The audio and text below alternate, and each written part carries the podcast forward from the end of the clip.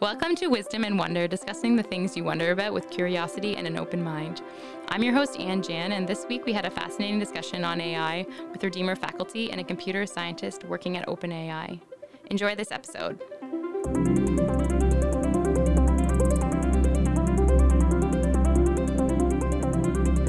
Okay, so now on to our panelists. Uh, our first panelist is Redeemer philosophy professor Dr. Barkman.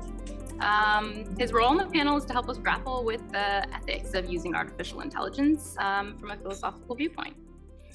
Uh, our second panelist is Redeemer's uh, business professor, Dr. Asatryan, and his role is to give us some evidence on how AI is being used in the business world, as well as how he personally is incorporating AI into uh, teaching his business students and then um, more edu education more broadly. And our final panelist is Dr. Brydon Eastman. He um, is joining us from San Francisco.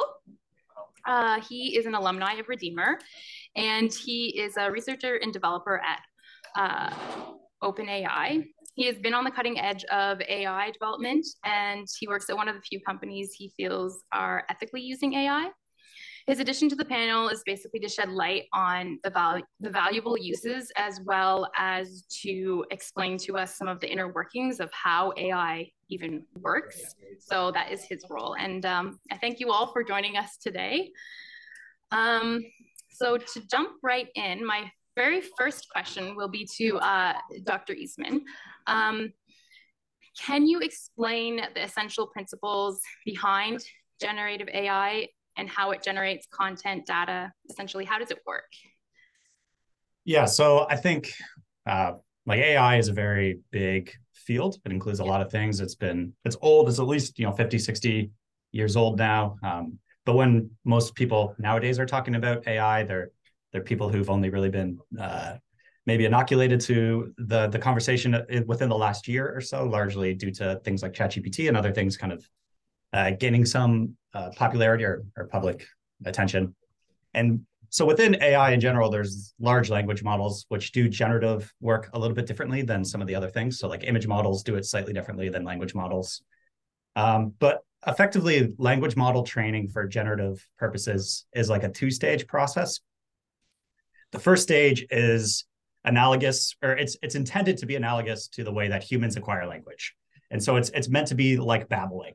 And so in the first stage of training one of these generative networks, you uh, you present it with a large amount of data and then like just text stuff, usually scraped from high quality sources like books or Wikipedia or whatever. And then you take those uh, those big long strings of text and you just start blanking out words and you just teach the model to be a fill in the blank machine. And so that's the the first stage of doing it. And, and in that process, the model is acquiring some skills. It's acquiring uh, the capacity to produce plausible text. Um, that is, I think, probably the most easiest part of generative AI to understand, but I think one of the largest or most common, I think, sort of fallacious interpretations of how it works is that most people just stop there. Um, but that that process of just doing the, the self-supervised learning step or the pre-training step of just doing the language acquisition, that's interesting, but it's not the full story. Um, the really interesting stuff happens afterwards, in my opinion, and that's where we do the uh, the alignment stage. So that's trying to make a model that's not just a fill in the blanks machine, but can actually hold a conversation, can talk back and forth with with you, and also knows has some capacity to uh, to not produce text that is deemed you know unsafe or something like this. Uh, so the base model, like the the self supervised model, if you know how to prompt it, you can't just talk to it like like you can chat. You have to be very particular in how to prompt it. But if you know how to prompt it, you can get it to explain to you how to make a bomb out of anything you can buy at home hardware. It's very easy. Um, but the the point of doing the fine tuning or the alignment step is to uh, to end up with a model that you can put in front of the public and not be concerned about a bunch of people going out making bombs because it knows to to decline things that are unsafe or whatever. Or it's been tuned to human preferences.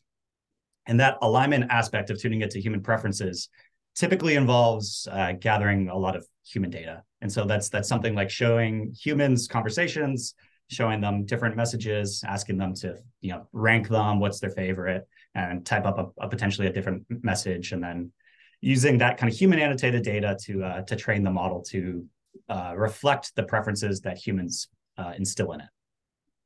I think probably the most like one of the other big kind of fallacious interpretations I see people uh, making is especially people who are from a non-technical background who interact with ChatGPT is they think the model is learning or they think the model's remembering or they think it's being trained on the stuff that they're typing in. The model is static. Like all all models are is matrix multiplication. Um, there's classes on linear algebra at Redeemer if you want to learn more about how that works. But all, all they are is just math, right? And, and once the numbers are fixed during that training process, they're fixed. And that training process is outrageously expensive. Uh, so GPT-4, our most recent one, cost on the order of hundreds of millions of dollars to train. Um, and so we don't train it on some random person's uh, trying to talk to it about how to do their homework or whatever. Like that's not high quality. We're not going to train on that. That's it's an expensive process.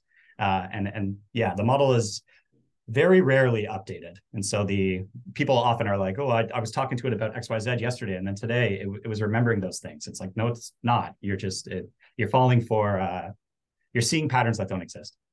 Okay. Um, thank you so much. The next question we have is for starting, well, anyone can jump into this question, but starting with Dr. Barkman. Um, how would you say artificial intelligence differs from human intelligence? How would you make that distinction?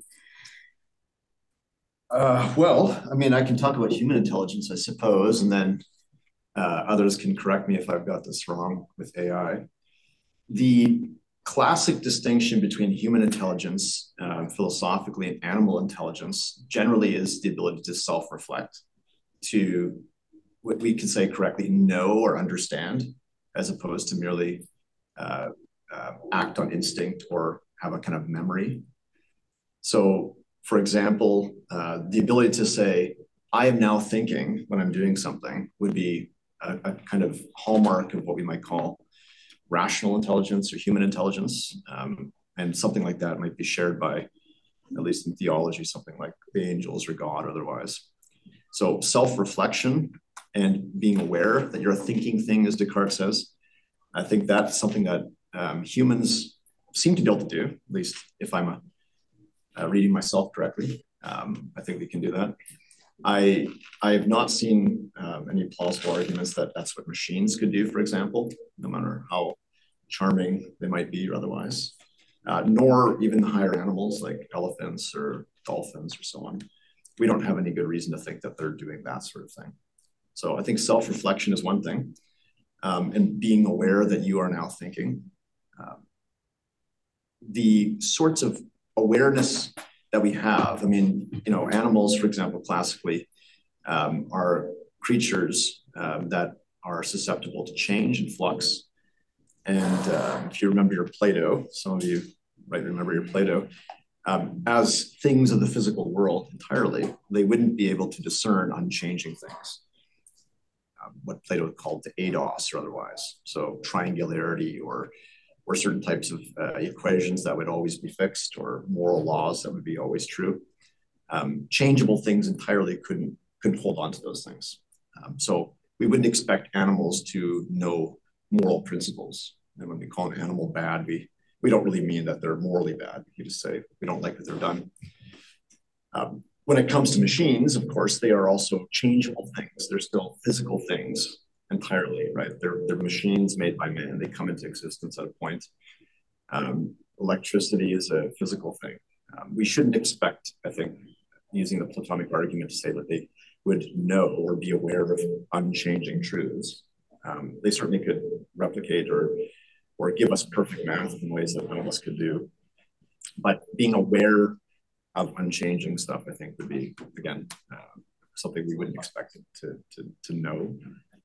Um, and then, of course, with that are the most important principles that we have, which are moral principles. So I wouldn't say that. Uh, I, I, don't think it's controversial to say um, artificial intelligence is moral uh, or immoral. It's just non-moral. I think would be a better way to think of it. Probably the only thing that I'd add is, is yeah, I largely agree. Um, animals mostly act on instinct, and today's models also largely act on instinct. Uh, I do think that the capacity to have models with things like internal monologues, things like self reflection, uh, does not strike me as an impossibility, and there's rudimentary evidence that uh, that such things are possible. Uh, but I, I also still don't think that uh, acquiring such a skill uh, would elevate the the intelligence to, to something of the level of human intelligence. I think there's a lot of uh, just because you can get to metacognition doesn't necessarily bring you, I think, to, to the full level of intelligence that we have. I think especially it's uh, incredibly hard for me to believe without a without some kind of large paradigm shift that we could ever end up with models that have any degree of emotional intelligence or social intelligence that's not just some smoke and mirrors facade like like the way it currently is. And to me that's like the more important distinction between i think the, the kind of intelligence that we can make these machines do and the kind of intelligence that uh, that all of us wield sort of unthinkingly. Yeah and that's actually interesting like you know the rational model is the classic model that the philosophers give. But one of the things that you know I, I want to talk about later on is the, the concept of virtue as a kind of uh, passion that we need to train or otherwise and what would be one of the distinguishing features between humans and machines for example and that might tie into what uh, Brydon is saying as well this is a question that was uh, given from the audience. Um, how do you think AI will be regulated in the future? And the follow up question to that is what oversight is necessary to restrict the power of biasing AI according to, I guess, the company or a person, the trainer's individual ideologies or ideas? Just to clarify, a trainer, you mean like like people like me, people training models, right? Yeah, sure. All right we, we use the term slightly differently in the field. That's why I want to check. Um, I'm not sure how it will be regulated in the future. Uh, I have strong opinions on how I think it ought to be regulated in the future, but I'm, I'm not quite sure how, like, yeah, predicting social things has never been my strong suit. Um, so I, I think that it is entirely reasonable to suggest that uh, at the government level that things should be restricted to the level of uh, like at, at, sort of a nation level past a certain degree of capability. Um, and coming up with a, a, shared metric for what we mean by capability is doesn't is is not a, a trivial uh, problem but i think there are kind of like analogs that we can start using today i, I think there's a lot of parallels between uh, ai development and and the restrictions that are going to need to happen on it and things like uh, nuclear power development or, or, nuclear technology development in general, and the sort of restrictions that are placed at an international level uh, among those things. Uh, I I really don't love the idea of any one company being the kind of like forever company, even if it's a company that I I more or less align with. I just think in general there should be uh, multiple competing sort of uh, approaches and competing products, and and that there's a certain amount of uh, safety that comes out of diversity and, and kind of a decentralized approach. And, and to that end, I really do think that the regulation has to has to thread that needle very carefully. Because if you just start regulating AI training runs, large model training runs, then all you're going to do is make it a lot easier for companies like like my company to stay in the lead. Uh, you have to ensure that that the, the regulation happens at some level that's that's sufficiently powerful. So things like like GPT-4 or more powerful right, is kind of where I think the line should be drawn. And that if you're training models at that level or more, you are making a political statement in that training process. And, and those models are incredibly powerful and ought to be ought to be regulated in, to some degree. And, and at the very least, uh, nations should be aware of of which individuals uh, within their borders actually possess these powerful models. Totally chime in a bit on that. I agree with you, Brydon. And, and when I look at this from uh, an economist point of view, in a sense, not necessarily from a government point of view, to this, I think you alluded in particular to the, I guess, technological or technical regulations, uh, which I, I do agree are very important to perhaps define the contours or the guideposts, if you will, of how far and how wide technology can be implemented. For, for me as an economist, a business person is the regulation question at different levels. One is at the personal employee conduct level. The other one is at the perhaps organizational level. Um, and the, I guess the third one is more of a sort of nation and then a global economic well-being regulation, if you will. I mean, it's a powerful tool that is going to be a, a significant, well, the most perhaps significant disruptor, if you will, to the way we conduct business, to the way that we compete in a sense, and provides a, to some might seem a very unfair competitive advantage to the powerful companies who do have the money to utilize them. Uh, it, it is a significant sort of leap, if, if you will, the way my experience has been, what I read from the business literature. So I think if we think about this three, four level tier kind of regulation, uh, what are the societal norms and so on, like a guide, for example, uh, or, or, policies even within the corporation, within the organization that define the use of this technology, what it can be used for. And we'll get back to this in a bit when we talk about education. So what are, what are the rules of conduct for conduct for employees?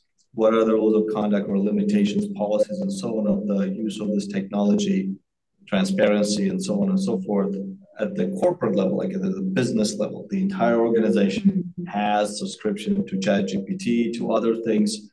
What are the sort of regulations, if you will, not necessarily governmental regulations, sort of the business code of ethics, code of conduct kind of regulations. And then I, th- I think perhaps the most important question I would say at this stage is how to, how governments, in a sense, come up with policies that, uh, well, lack of a better word, protect the potential huge disruptions, displacements of workforce, and all that as a result of this technologies coming. And uh, we, will talk more about where the potential sort of challenges are in a sense.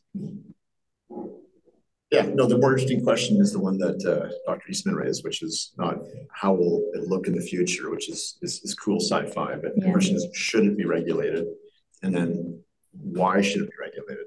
Right, sort of the ethical question I think is a more interesting one, but that requires knowing ethics and knowing about the powers of AI, right? And and it's difficult sometimes to get those two persons in the same room and, and work through those two issues carefully and well. That might be part of the challenge. It's challenge of any ethics of anything specific to medicine. So this next question uh, is going to relate back to um, the question about education. So, uh, Dr. Um, how do you see AI impacting people's education? So, in terms of like I'm, I'm specifically going to limit it to higher education because I feel like you know we, it, it could really be an impactor in the other levels as well. But we'll just talk higher because that's where we are right now. So yeah, how do you how do you foresee that, or what are you already seeing?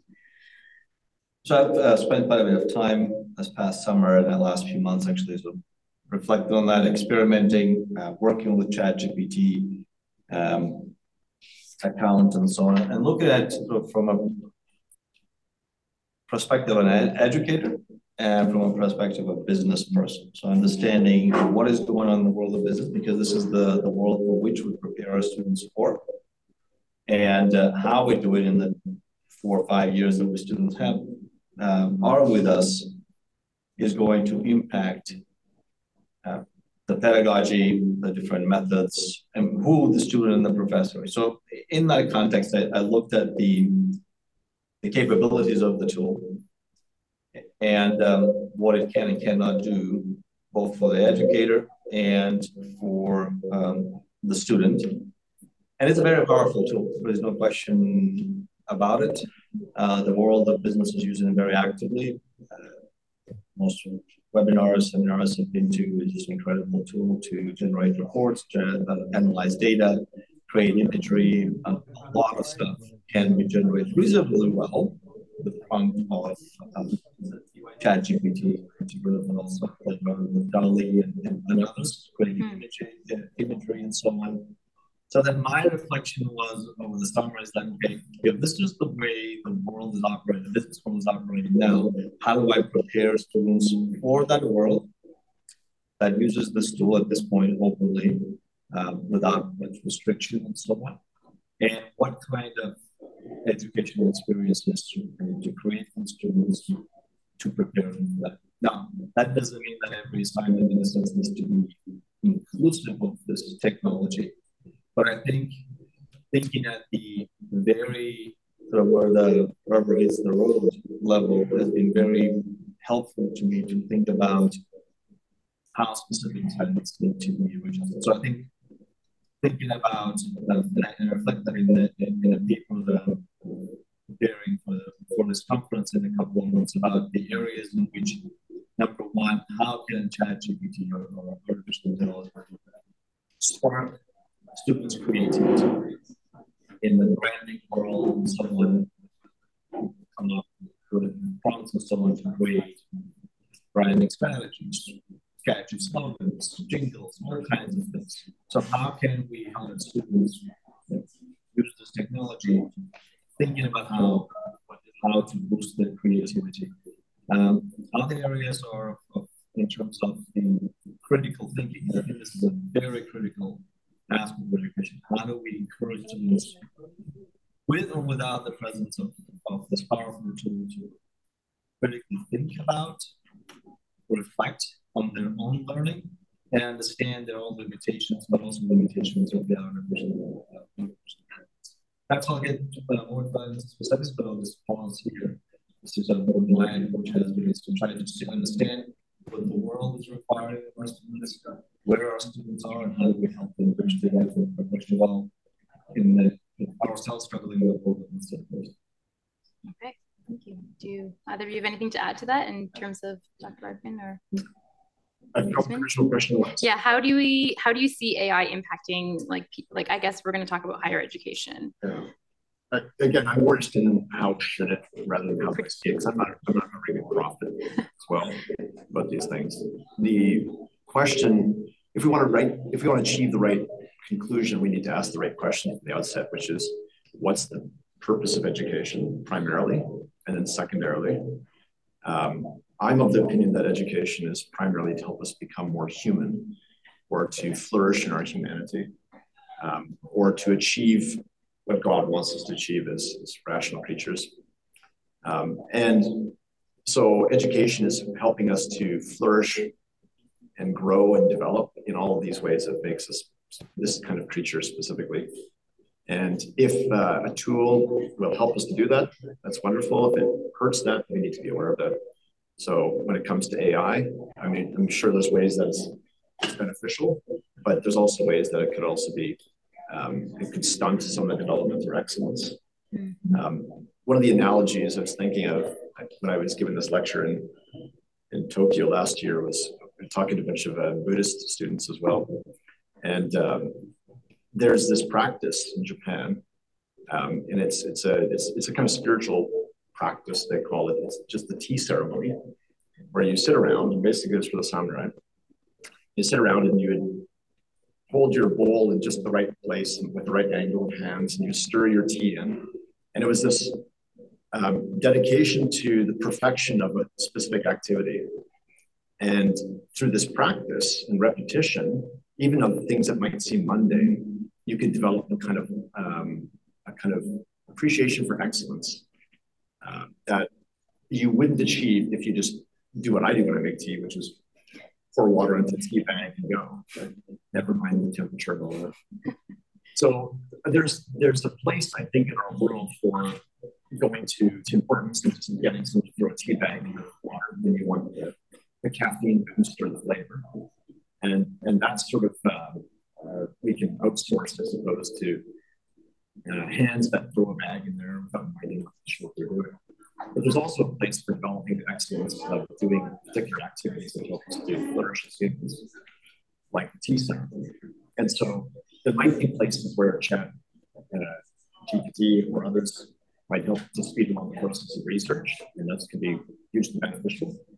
Um, but to import that into all spaces might prevent the development of human excellence, which comes through slowly progressing through dusty old libraries and finding books and tracking down and tracing sources by, by your own efforts and making manual outlines on pen and paper and, and then writing bad theses and, and bad introductory paragraphs and, and working away at those things like develop in these ways of excellence. So I think there's places for both, but and I my, my concern is only that we imagine that one should entirely dominate the other. Okay. And does, do either of you have anything to add to that or to respond? I think uh like with with a lot of these tools, a lot of these models, I think it's that that what Dr. Barkman's like saying is uh, I very much agree with that. There, there are ways in which it can it can assist in education, ways in which it can uh, be a kind of like a, a, tool that that you work alongside in education, and there are also ways in which it can just uh, you can replace your critical thinking, you can replace your your essay writing skills or, or your capacity to like arrange complicated arguments by just having the model do it, and that's I think obviously uh, not an ideal situation, uh, but I also think that it's it, it it's something that is going to require a bit of a, a, paradigm shift in, in pedagogy. And I think there's a lot of really interesting uh, parallels with, with my own field. Uh, so yeah, my PhD is in math. Uh, and in math, like within the last 120 or so years, things have gotten, uh, I think the, the discipline had to reconcile with a bit of an identity crisis as uh, calculation just became a thing that people didn't do calculation was an incredibly important aspect of, of mathematics. And there are plenty of people who still think that you, uh, and I'm, I'm one of them, who think that you cannot achieve a, a true level of mathematical understanding without a base level of, of, skill in calculation. Uh, and so I think the discipline has largely kind of stuck the landing on, on finding the right way to, to instruct that places the emphasis on the aspects that are fully human, the aspects that are things we can do that the computers can't. And that's usually in forms of like interpretation and stuff. And in my own teaching, I, I taught a course at, at Waterloo, the, the last course I taught that was a, a, a, partial differential equations course, basically the exact same course as it was in the 80s. Uh, the book is slightly updated, but the content's mostly the same. Uh, and so I was talking with a prof who taught it in the 80s, and, and we were sort of comparing notes and, and thinking how funny it was about the things that we taught differently.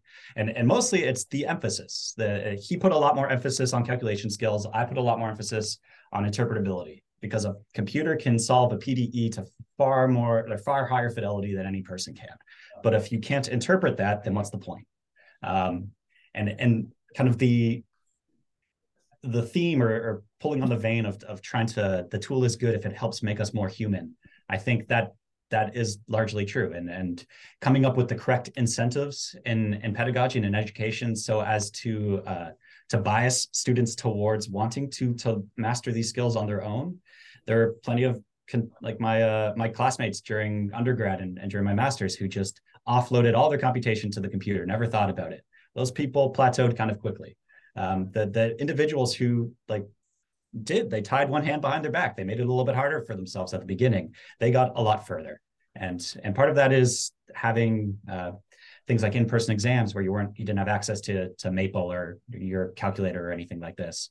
Um, and I think similar things are going to be helpful for ensuring that individuals are still forming creative writing skills, are still forming essay writing skills, are still capable of uh, producing logical arguments about things, or, or uh, reading large pieces of text and being able to to extract the most important things. Um, I I'm largely just I'm very hopeful about the uh, the the human spirit, and I just think there's always going to be people who want to do the laziest thing possible with education.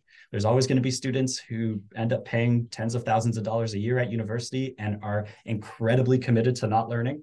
I do not know what to do with those people. I, I think there will always be people who who pursue education for its own sake. Uh, and there's as long as we've been inventing things, people have been saying that those inventions are going to make us dumber. Like like Socrates on books, right? Uh, the guy thought books were going to make us all forget things. I've got a pretty good memory. Um, I read a lot as well, so I just yeah, I'm I'm largely uh, hopeful and inspired by by the human spirit, and I think that no matter what on the long term scale, that we will figure this out as educators. That's not my concern. My concern is the short term scale. What the next five to ten years look like when this stuff is still nascent, and uh, and I'm certain that there are going to be instructors who uh, stick their feet or drag their feet, stick their head in the sand, and want to pretend like the world doesn't have to change. And I uh, I don't necessarily know that I agree with that. And I think that that is going to result in some students uh, being in a situation where just using the model to cheat is substantially uh, or very very enticing and a lot of them are going to do it and i think as educators there's a certain responsibility to uh, to incentivize students to to not do that. I when I used to teach, I, I used to joke that 90% of education is deception, and you need to trick students into learning. And I think that's uh, that's going to be more true now than ever. Like we have the most powerful tool in our possession, ChatGPT, to help us do that. yeah, yeah. Well, uh, actually, if I, if I may yeah. continue, um, part of the summer was I just put everything, well, not everything, but a lot of types of assignments and things like that through ChatGPT, asking ChatGPT to find ways around it. Uh, so depending on the level of the course, uh, the level of complexity, the level of expectation, so on, perhaps preparedness. This is what I spend a lot of my time with. Like, hey, how's this helping in, in assessment? How is it making in designing better assignments? So I use it as a tool in a sense uh, for my own benefit to think about how can I refine my pedagogy, understanding the immense resources that this uh, algorithm can tap into, and uh, redesigning or sometimes deleting entire assignments because they're actually not at this stage, like at this nascent stage, as you said, uh, cannot be uh, trusted in a sense to accomplish the learning objectives of the course.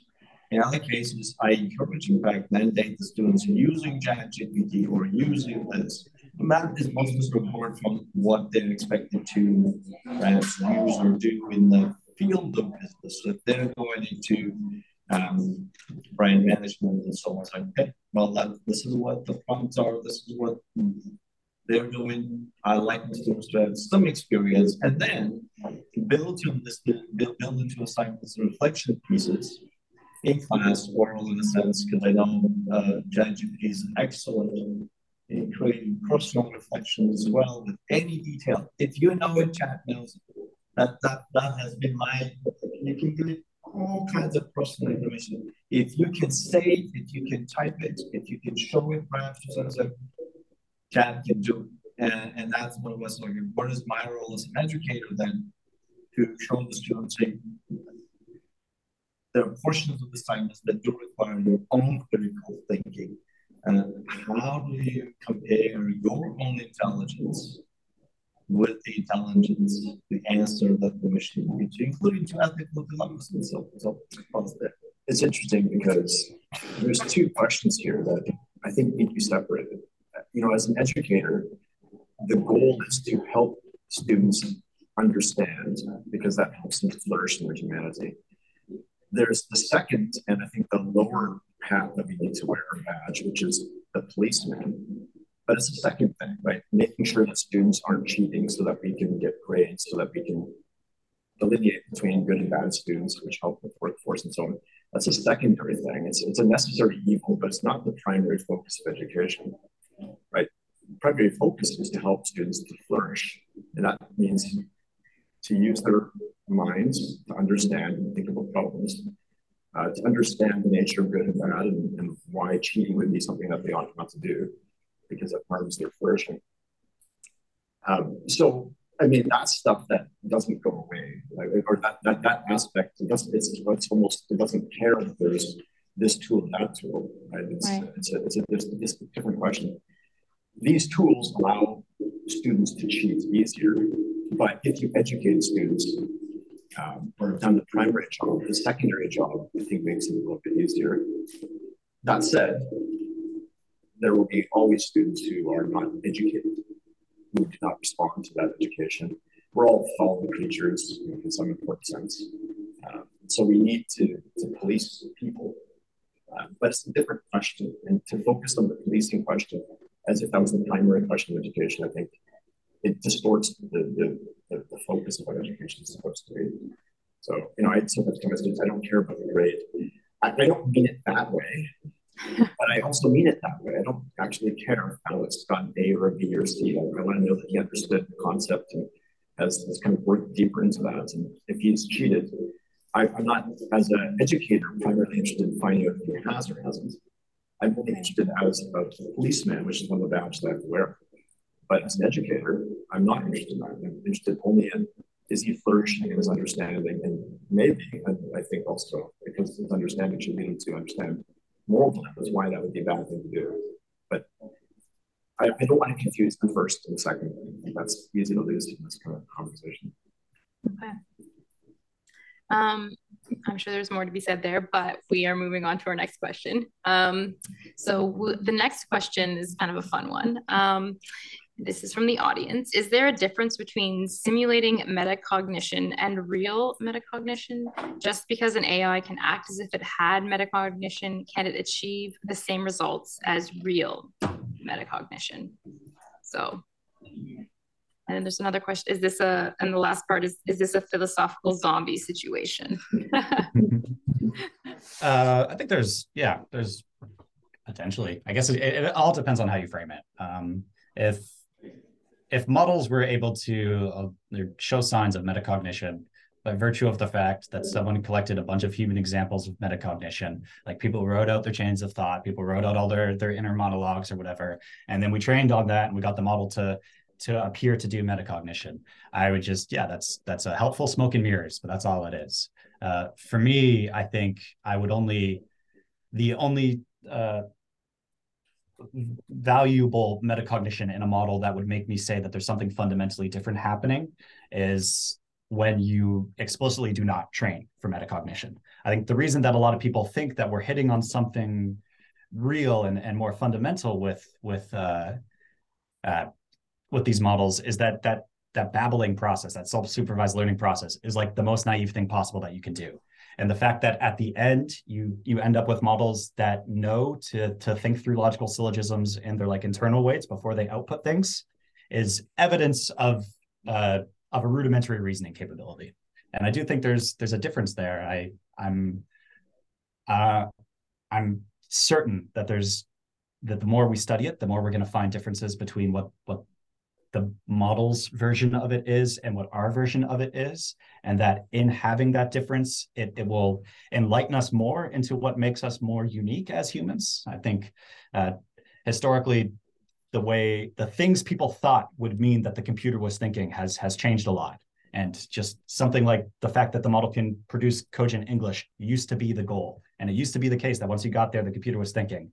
I don't think there's anyone around today who thinks that chatgpt is thinking or at least not anyone who doesn't have tinfoil hats on. I just I I don't think the model thinks, and I don't I don't necessarily know that metacognition in the model um, necessarily means that our own view of metacognition or the own type of metacognition we have is cheapened. I think if anything, it'll maybe draw that line a bit more clearly, and we'll be able to see a bit more experimentally what's different about the way we do it and the way the model does it. And then that might give us insight into what makes us a bit more uniquely human.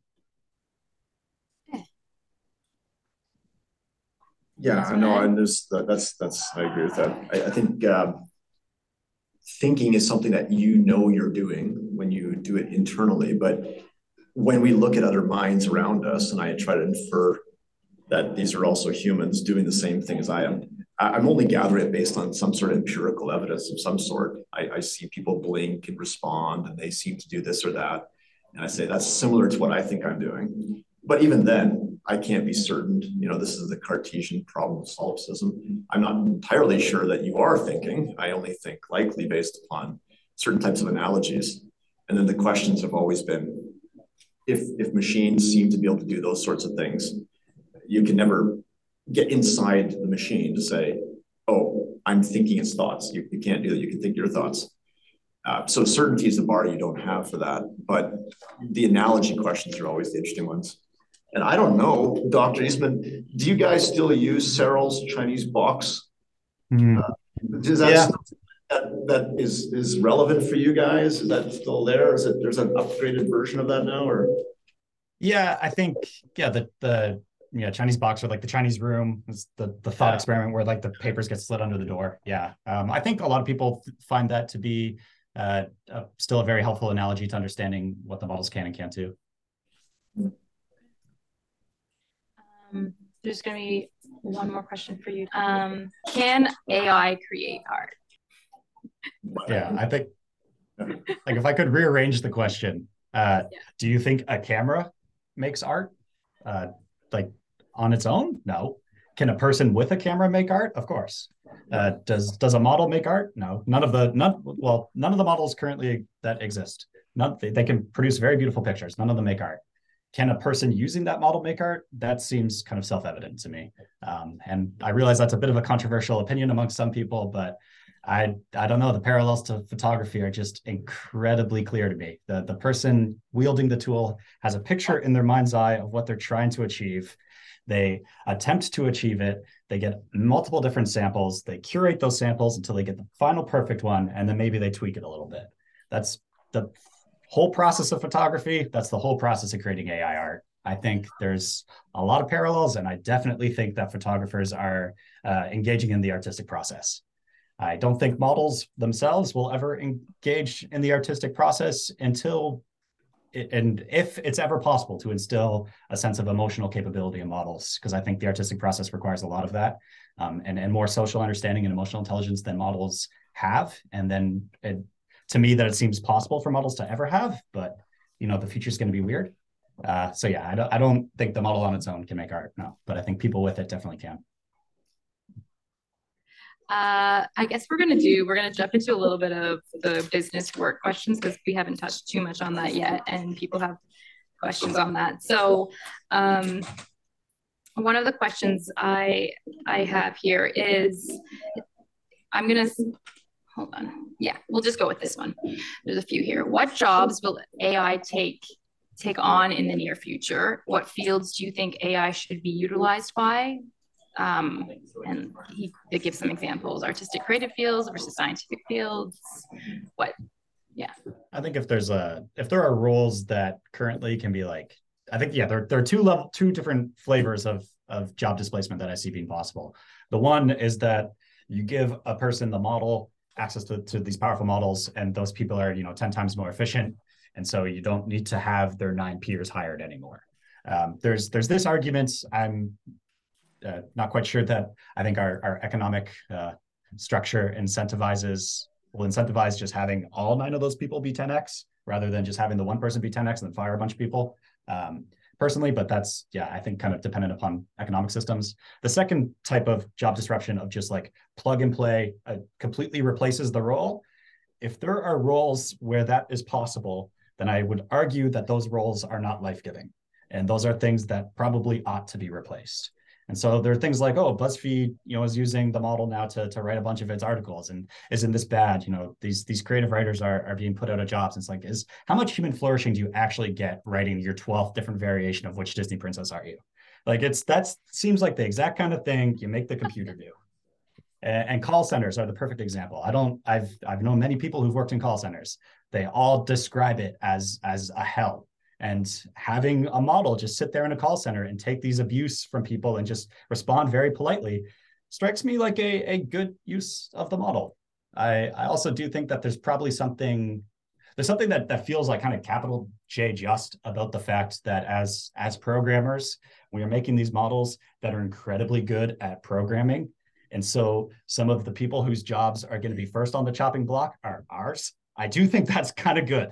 I do think there's there's something like if we have this strength of conviction that this is something that will benefit humanity, we have to put our money where our mouth is. And I'm not worried about the model taking my job. If if the model ever gets to the point where it's so capable that it can do everything I do at work, then I should probably be doing other things with my time to find fulfillment.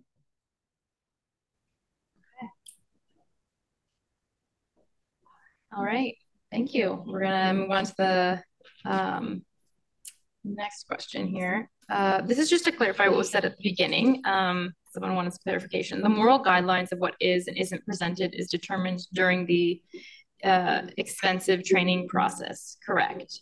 Do you think that the model, do you think that a business competition model will help regulate this or will government intervention intervention always be necessary? Um, I think I would I would probably argue for oversight of some capacity being always necessary whether that comes from like a government group or or if it's you know a civilian volunteer group or something like this. I i think yeah that just trying to think that we can tune the business incentives in such a way as to bias these uh, large companies to to only be making models that are are vaguely uh, what we want with with a sort of vague sense of human preference is something that strikes me like a, a very a potentially very dangerous um, balancing act just because you stray a little bit and the consequences become quite severe.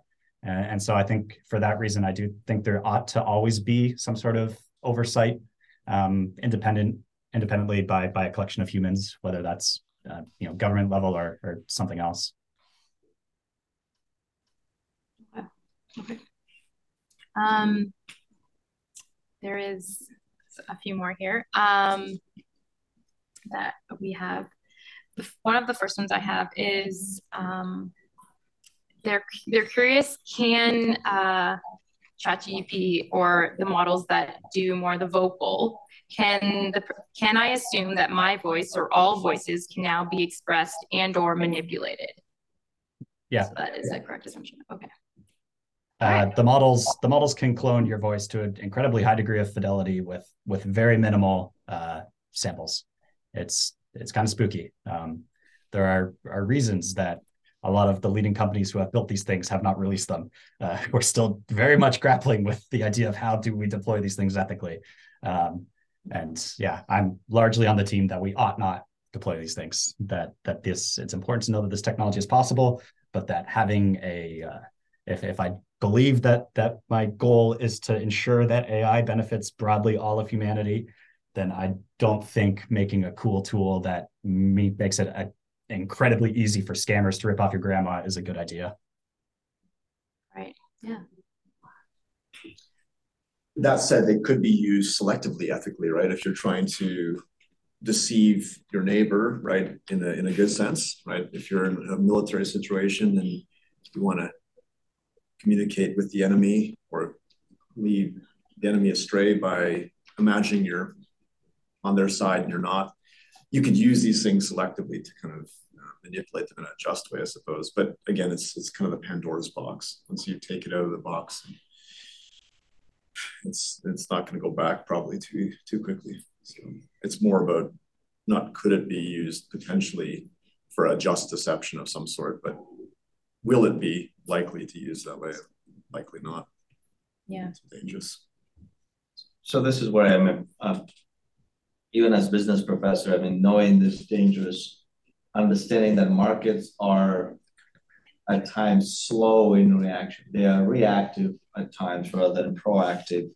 Perhaps it's the role of government to come up with those proactive guidelines and perhaps some ambitions. That is, yes, once that is out, that, that technology, those simulating technologies out in the market. It's not until the first lawsuit or a first harm and so on that uh, the markets react and adjust and self-regulate, but the genie is out of the bottle already. So that's that's the problem with this kind of powerful technology. Uh, and to, to, to my own surprise, I do think that proactive regulation in the sense giving principles and guidelines on what kinds of technology, not so necessarily technology, the kind of uses, what are the limitations, the kind of things. Imagine on the other hand, well, it's not as chat GPT, but there could be other, could be competitors, not necessarily from the most friendly countries that would allow for someone to build a bomb in their in their basement. And that's not good either. So then is the good case for the international regulation, just like we do regulate the international waters and and uh, weapons in space. One thing I think I, I should mention, though, uh, given how uh, maybe fearful I just was, was that it, it is entirely possible to always know if audio being generated is generated by an AI.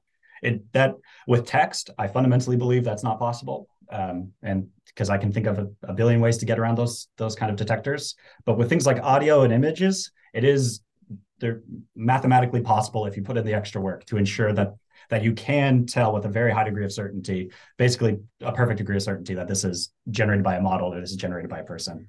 Um, and so yeah, I think it's the, the, again back on this like whole regulating body thing. Um, just just because it is technically possible doesn't mean the companies are going to do it. And I do think it's probably a good thing for it to be a law that if you're if you're releasing models that can clone voices they should watermark that it should be it should be something that you can determine that this is detected by or, or created by a per, uh, by a model and then you know maybe phone companies then have to use those watermarks to alert your grandma that this is probably a scam or whatever it is but yeah, I just think exactly expecting the, the companies to do it on their own is no, they're they're too reactive for that. And Uh, it's cheaper to not do it, so they won't. Um, and this is just my own question now that you're saying that. So do you, so in your mind, an international kind of body is kind of where we're moving towards, or is it going to be each nation is going to decide on its own? Like, what do you, like, I guess as a person, maybe, maybe that's too premature. You're not sure where we're going to go with that, but is that kind of where it seems like the politics on this are going?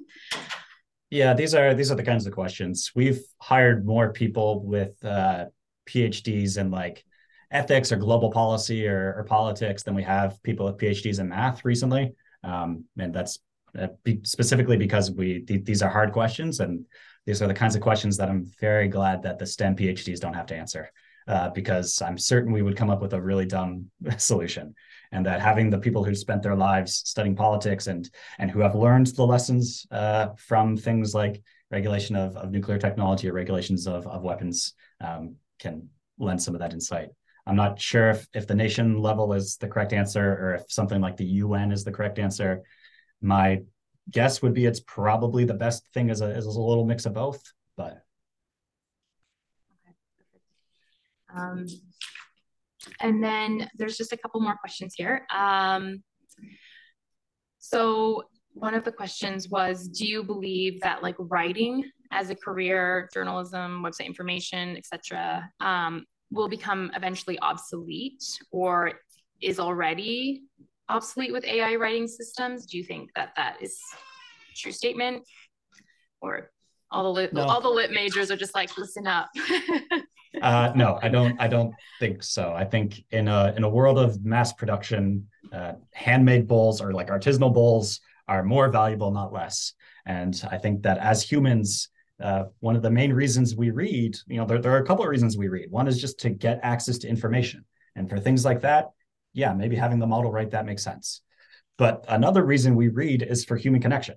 Um, and that is something where I think reading a person's essays that that you know individual essayists that individual journalists uh, that some of these reporters and things like this are always going to be things that as a society we value and if anything proliferation of automated text might make us value the curated human text more.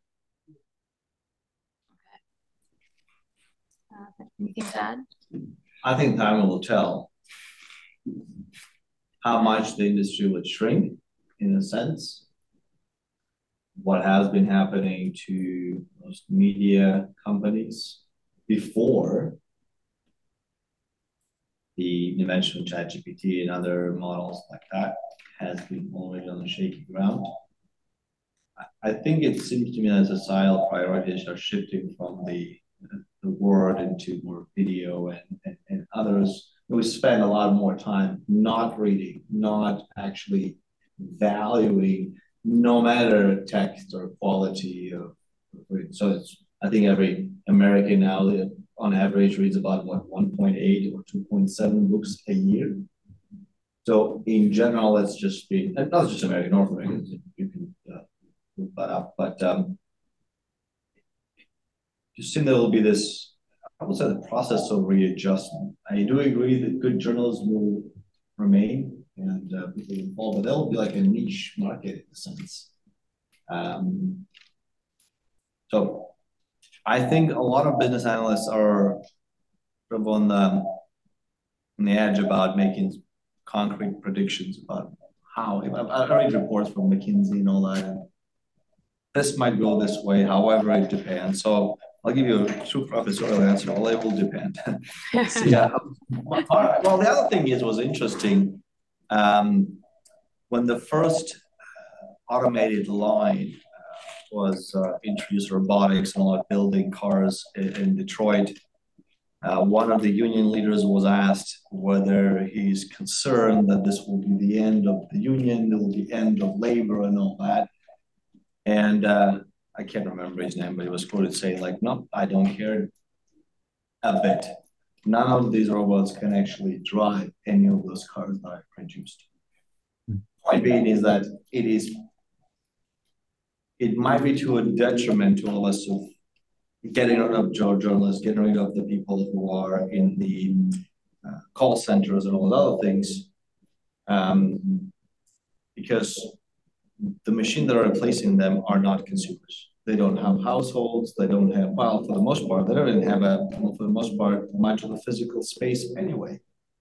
So then I think it's it's redefining the world of economics. It's like to what extent do, do we automate everything to the point that we don't have any consumers who actually be willing to pay for all of those things. And the rich people are not going to cut it. That is, as you said, if some of the programmers go away and there is one programmer who makes 10 times the amount of money, the challenge is there is only a limited amount of each person can consume, no matter what the, the amount that they actually earn. So there's going to be serious, serious disruptions potentially if if, if there is going to be cascade event of this these technologies disrupting various industries at the same time. That's the that's that's what gives me a bit of a yeah, reason for concern about how this might play out. How fast will people learn to do new things? So my question back to you, Ryan, is like, if you're not doing this, what would you be doing that will be still earning and doing? Perhaps you're the artistic kind and you like to involve arts or something else. But what would that be that some others would like to be paid for? Uh, for me personally, I'd I'd probably uh, if I wasn't doing this job, I'd probably be in academia still. I'd probably uh, be considering or be continuing along the the path of education. I just I enjoy teaching. Um, it's probably the only thing I miss from academia here is is teaching, and so yeah, I'd, I'd probably be scratching that itch if it wasn't this. Um, and I think yeah, teaching as a discipline strikes me as as something that uh, the human demand for it is probably going to be evergreen. Okay.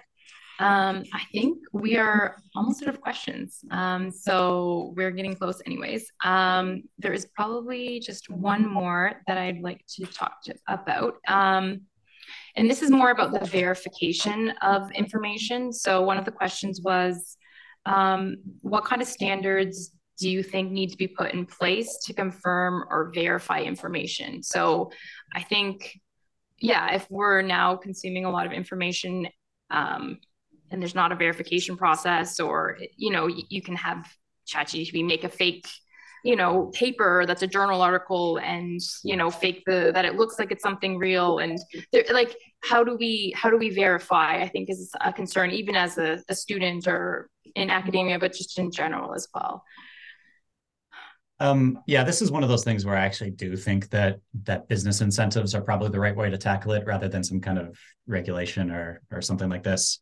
Um, I I think people would be naturally biased towards models that are are better at that.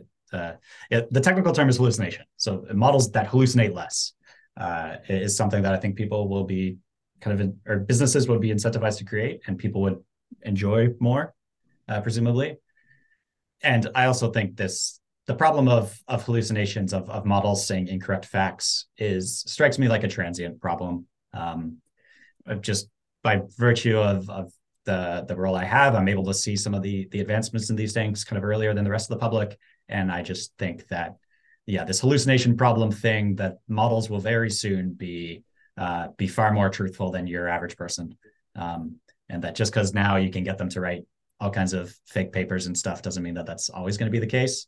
And that yeah just uh, individuals will naturally be uh, prefer products produced by companies that hallucinate less and that seems to me to be the the correct way to probably try to uh, uh, control for that this was great thank you um, both of you for for being on the panel and also Dr. Barkman. He had to go to teach a class.